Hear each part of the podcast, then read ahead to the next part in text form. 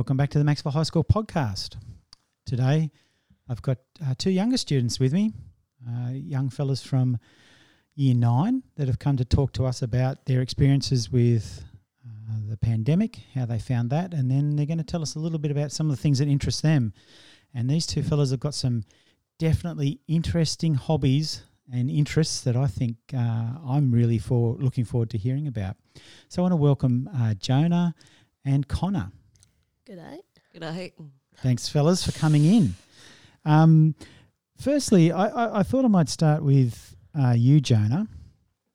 If you could tell us a little bit about how you found um, working from home, like at the end of last term, everybody started to work from home and uh, they were, you know, doing a variety of things. How did you How did you find that? How was that for you?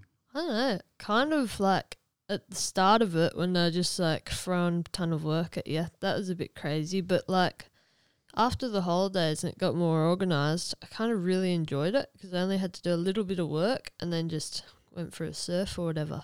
So, so, so you like the freedom of being able to manage your time? Yeah, it's really good. You just did the work when you needed to, and then so, free to do whatever. So, what did your day look like? Did you plan your day around getting the work done first thing, or would you go?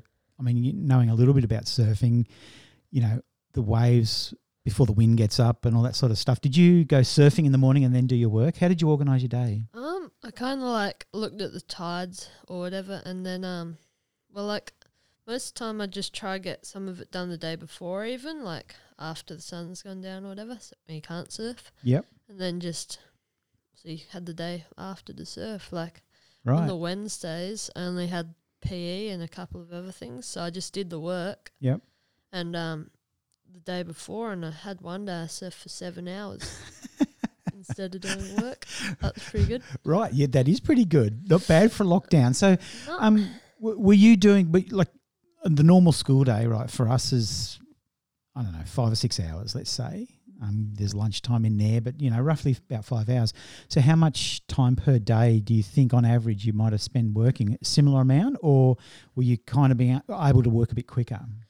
Nowhere near as long working. So, like, I was doing on average maybe hour, two, but I it's two maybe, but like, yeah, most days is maybe half an hour of work. And you and you were able to get through it. At, you must have been working really quick. Not really. Like it wasn't because they're free period days. Yeah. Okay. So the teachers were only setting work for free period days. So you you quite liked this remote learning arrangement. Yeah, I loved it. It worked for you. Yeah, just saw my friends out in the surf and then did a little bit of schoolwork. It was great. Happy days. Happy days. What about what about for your family? Like, um, you know, did you find that like being underneath the same roof all the time was that hard going, or um, you know, were you able to find a little bit of space where uh, you could do your work and and you weren't interrupted and things like that? Well, like I kind of just pulled in one of the armchairs from out the lounge and chucked yep. it in my room and just went like, if I'm going to do it, I'm going to do it in comfort. so I just kind of sat on my computer and did it. it yeah, it's good because we've got like they're in two different sheds, seven by seven houses. Yep. So like one's a converted shed. So dad, mum worked in the other house, and me and Elkie were in our rooms in the other one. Oh, that's really good. So you you had a you you were really really happy. Yeah. Okay, good. Right next to the fridge the whole time. so good. Food food has been a common element because other students I've spoken to have also um, said that what they really liked was well they could go to the fridge or they could cook what they wanted and they had easy access to whatever food they wanted. Yeah. So that was a plus for you as well. Mm-hmm. Yeah, very good. What about you, Connor? How did you find the whole thing? Well, there was a bit of trouble with not having a teacher around to get easier learning for answering questions, yep. but the freedom of completing your work and then being able to go and do whatever you wished throughout the day was really good. So you like the same element that Jonah liked as well, yeah. that bit of freedom. W- did you find that your days were structured, or or were you kind of, um, you know, today I'll work in the do schoolwork in the morning, and in the afternoon I'll do my own thing, or and then the next day you know, schoolwork in the afternoon and my own thing in the morning, or did you try and keep yourself fairly structured? I went for a pretty structured setup and just did the work as soon as I woke up, and then whatever was left of the day, I would do what I wanted to. Yeah, rightio. So, Yeah. so when you say um, uh, when you got up in the morning, like what's what's your what's your rising time? Like, what time do you normally get up? Normally about six, but there were some mornings where I had planned to do something for the day, so I got up at four in the morning. Some mornings, completed the work, and was off to do Wow, other things. that's um, that's commitment. I like that. Four in the morning, whatever you were doing must have been pretty important to get you up that early. So, did you uh, do most things online, or or were you doing things on paper? Um, I did get a p- paper copy for the first um, bit of the lockdown, so the ending of um, last term. Yeah. But for the beginning of this term, I um, did majority of it on the computer. Right, yeah. And you found that that was pretty easy for you. That was pretty good, yeah. Yeah, right. So what did you miss? What was the thing that that if you if you had to say, okay, I I missed something about the lockdown and the remote learning, what what is it that you you missed, do you think? Oh, I think I got a little bit lonely sometimes, not having yeah. friends around all the time. Do you are you in town or out of town? Um, 20 minutes out of Macksville, so Right. So so you know, yeah, with, without your friends really nearby, I can understand that that would have been a thing. yeah. Did you make contact with your friends at all? Like were you on the phone or or anything like that? Um, every now and again, a text message or something, but um, yeah, no catch up or chats over the phone. Yeah. So you were you were pretty happy ha- pretty happy to get back to school? Yeah, it was good to come back and see people that I hadn't seen for a while. Jonah's a sitting chat. there. Jonah's sitting there shaking your head while you're saying that. so he obviously wasn't quite as pleased to come back to school. well, I, I'm glad that school's back to normal. I think that schools are much better places when you've got people to see and spe- people to speak to. I, I think education, education kind of works in a remote setting if if people are motivated, like you guys seem to be. But if um, you know, I think there's that real social side of things that that we really miss as people when we when we can't make that contact all you know all of the time. Was there anything that you took away from the pandemic? Did you see anything on the news that you sort of went scratched your head and went, oh, "What's going on with the world?" Well, the amount of lives lost, you just can't get your head around. It's just so sad, but Yeah, yeah, it Um, is. It's it's incredible, isn't it? yeah, Anyway, so that's that's the thing that you that grabbed you most from from what you saw in the media. yeah, it was. Yeah. Okay. It's a it's a like a um like that's quite a deep thing to take away. I'm and you're quite young, so I'm really you know almost impressed to hear that. It's quite a, a turn of events. Okay, so let's leave the pandemic and the lockdown behind just for a bit, and let's let's talk a little bit about you guys and what you do when you're kind of not at school. Now, um, you know, we're talking to you, uh, Connor, and and you, I know that you've got a few irons in the fire, as it was, in terms of things that, that interest you and that, that you're quite handy at. And, and one of them I know is bottle collecting. Can you tell us, you, you know, for a lot of people, it seems a little bit obscure, this concept of collecting, firstly, and then secondly, collecting bottles of all things. What, what was it that got you into collecting bottles? Well, as a young bloke, I would pick glass up around parks wherever I went. I just, for some reason, I found an interest in the texture of the glass, and it progressed from the broken bits that I would collect here, there, and everywhere to whole bottles. And from there, it just took off. I would have my dad take me out to creeks and all sorts of things to Just- collect them. Just a random creek? Yep. Okay, so um, so how long have you been? How long would you say you've then been collecting bottles, Um, like whole bottles, not bits of glass? whole bottles probably would have to be since I was eight, so that's six years, Okay, nearly seven. s- starting a serious collection when you're eight is that's heavy duty. That's I guess that's really getting some real focus. How many bottles have you collected in those half dozen years? In the little display room I've had my dad help me set up, I have um, a thousand and eighty bottles, but I've still got a couple of hundred that I haven't even washed yet. Oh, that's an amazing collection. That's a couple of hundred bottles a year, easily. Yeah, And and so uh, we're not just talking about you know someone's thrown away a Coke bottle and you've, here it is. You've got a Coke bottle. What, what what kind of bottles make up a collection? I like to collect ones that are old for a start, Yeah. but not just old, um, a bit interesting or a bit um, collectible in a way because they're either rare or they're specific to a certain area. You know, where they were made gives Okay. them value and Right. How many were made. Were bottles made in in our area? Are Here there bottles? Max, Yeah, sorry, sorry to cut you off, but are like you know, are there bottles that are specific to our area?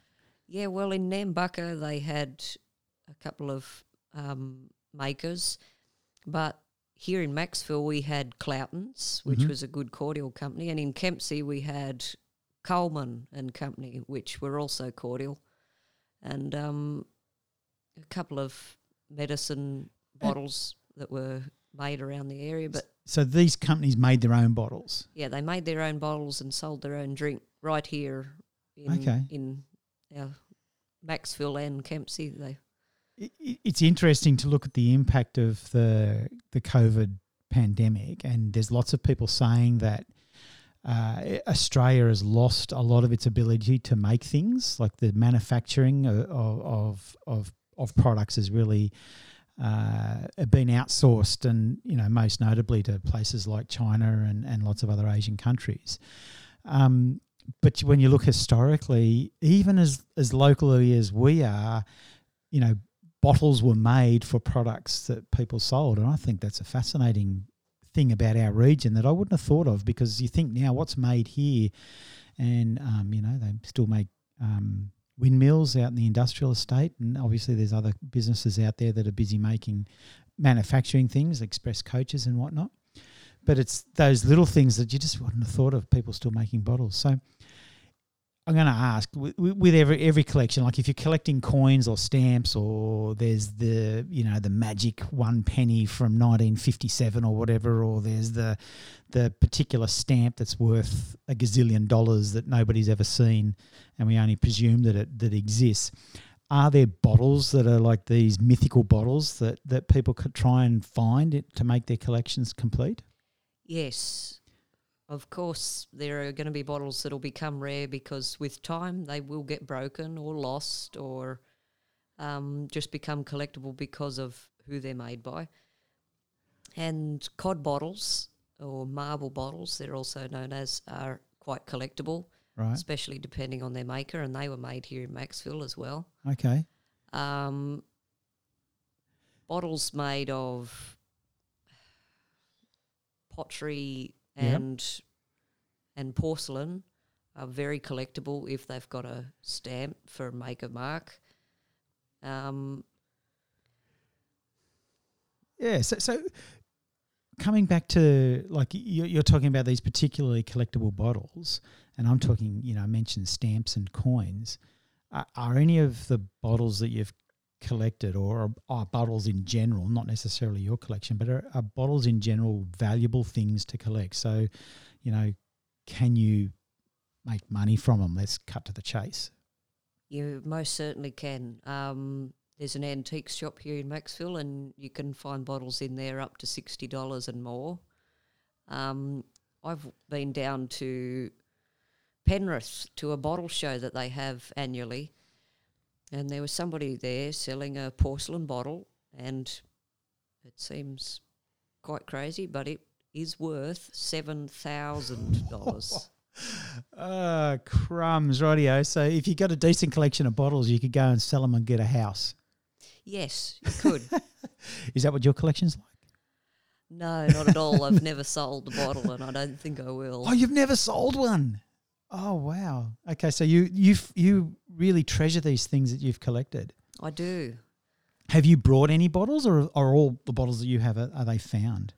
I have been given a lot of the ones that I've got. Mm.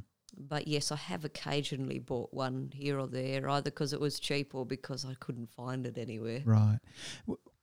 What bottle do you have that means the most to you? A bottle that is the oldest in my collection means a Yep. bit to me because it was on the first official bottle hunt that I really had. It was uh, the first one that my dad had taken me out to a creek to look for them specifically. Yeah. and it was the last bottle I found on that hunt, and it's a um, torpedo shaped bottle made in the very early 1800s, and um, I treasure it because it's different and Yeah. because it was just special to find it where it was. I didn't think I would have noticed it. It was quite well tucked away in behind a root of a tree. And there's often those memories that are associated with that working, you know, out out in the out with dad and things like that, trying to, you know, fill out a collection. I guess that's a memory that's going to hang with you for a long, long time. Yeah. Yeah, it's really good. I, I know also that you're um, quite handy when it comes to um, machinery. Um, can you tell us about your involvement with antique engines? That is very much thanks to my granddad. He had a big influence on me, and um, from the age of six, I would go down to his shed with him and just do little bits here and there. And then it progressed, and I collected some of my own engines and fixed them more and more with granddad, and built up a bit of a collection of them as well. Right. What? What? So, are we talking? Um, just so people who don't kind of know what we're talking about, um, you're talking about these old single-cylinder type engines that that um, you know might have run a dairy once upon a time. Is that the sort of thing that we're talking about? Like, Yeah, but you can you can always find bigger engines. oh yeah, no, of course. But I, we, are we talking about these you know engines that require a trailer to you know, or are we talking about engines that sort of like might have been a bit smaller in the day? Yeah. Well, one of the restorations that we've just recently done was a twin cylinder Lister. right? An old It's a- British, an old British engine, aren't they? Yes, they are a big diesel engine. And when we bought it, it came with a pump, a pump which has a five by eight inch bore. So, Five by eight inches, so like that sort of size. I'm holding up my hands here, about the size of a tissue box. yeah, That sort of size. massive, So- massive pump that was used on a big banana farm um, out near Scott's. Okay. and we found some old papers to go with it and the, about the equivalent of its weight as a setup. Mm. It's been mounted on a trailer with this pump Yep. And it weighs about two tons. so even though it's got two cylinders, it weighs about as much as a normal car. yes. Rightio. So it's yeah, a, a, a very different kind of uh, engineering to what we do now. Yeah, well, it was made out of cast iron, not aluminium, and Yep. and you know they used real metal, not Chinesium. Oh, I might have to cut that out. Um, what what is it about the engines that, that you enjoy? What what about them is it that, that draws you to them? Um, I like I like the feeling of having fixed something that hasn't gone for years, and I, I just generally like the sound of some engines. Yeah, I, I understand what you're saying. You, I, you occasionally I've been to the Rusty Iron Rally or you go to the shows or whatever, and you'll you'll there'll be the crew of the Historic Engine Society or whatever they are in the local area, and they'll have these engines tick tick tick, and the hit and miss um, hit and miss ignition on some of the engines is fantastic. Is it going to fire? Is it going to go? Is it going to stop? You know, Yeah, I, I love that sort of anticipation. So I, I understand a little bit of what you what you enjoy about them. That's really interesting.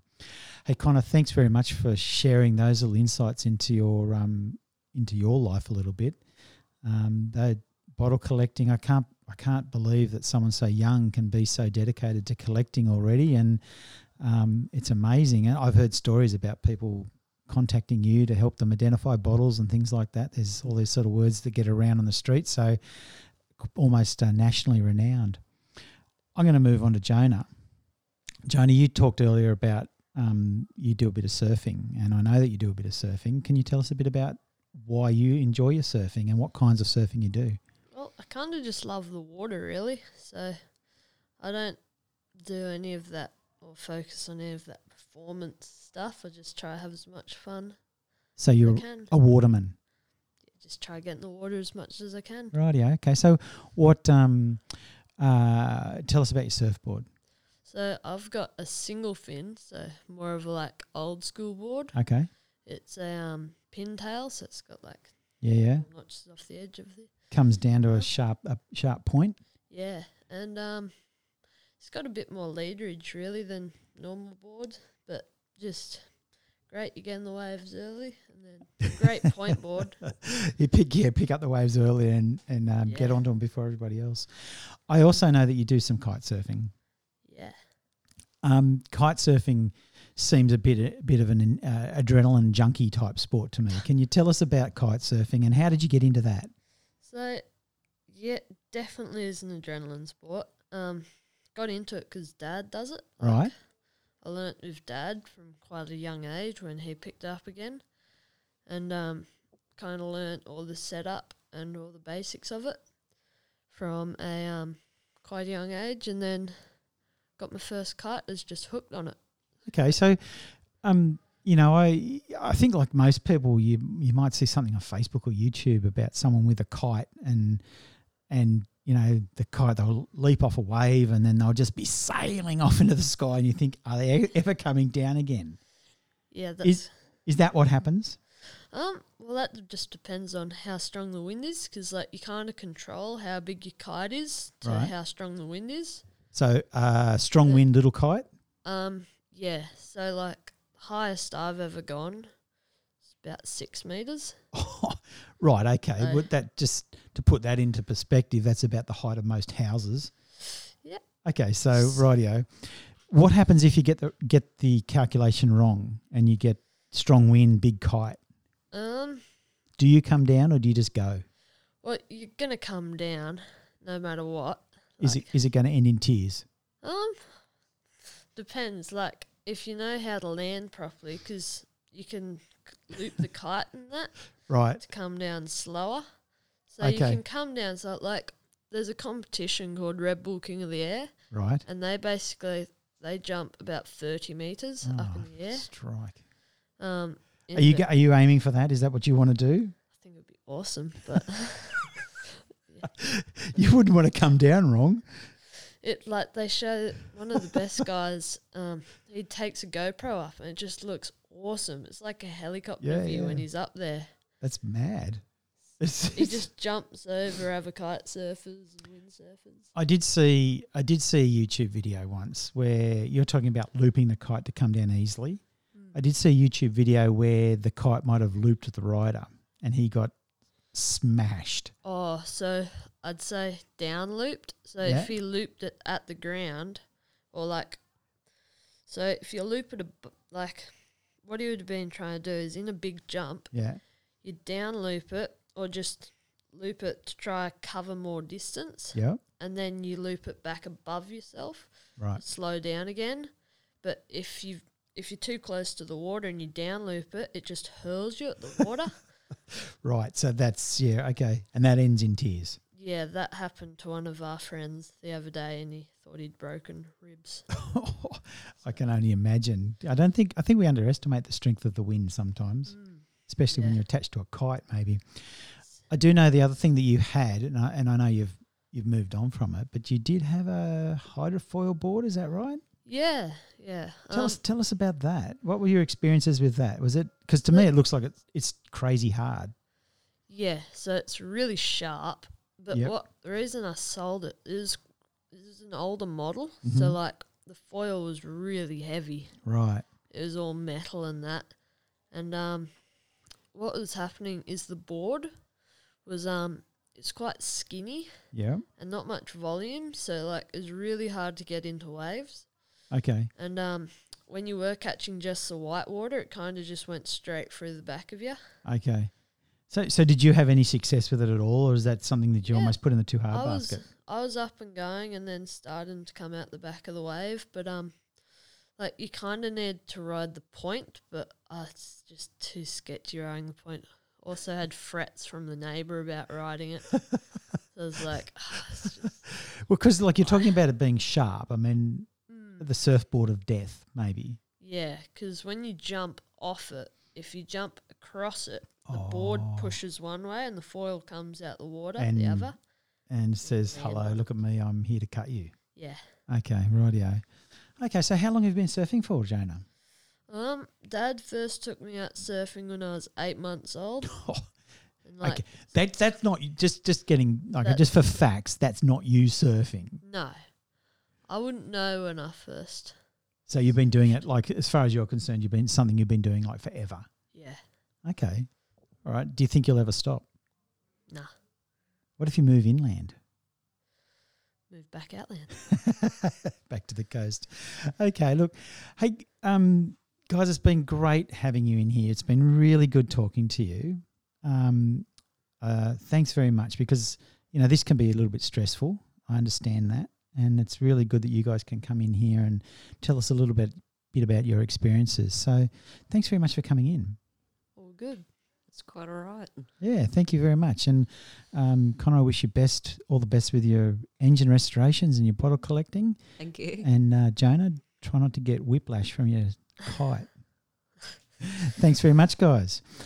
Uh, thanks very much to all our listeners. Uh, we'll be back again next week with uh, another podcast for the Macksville High School podcast. We thank you very much for joining us.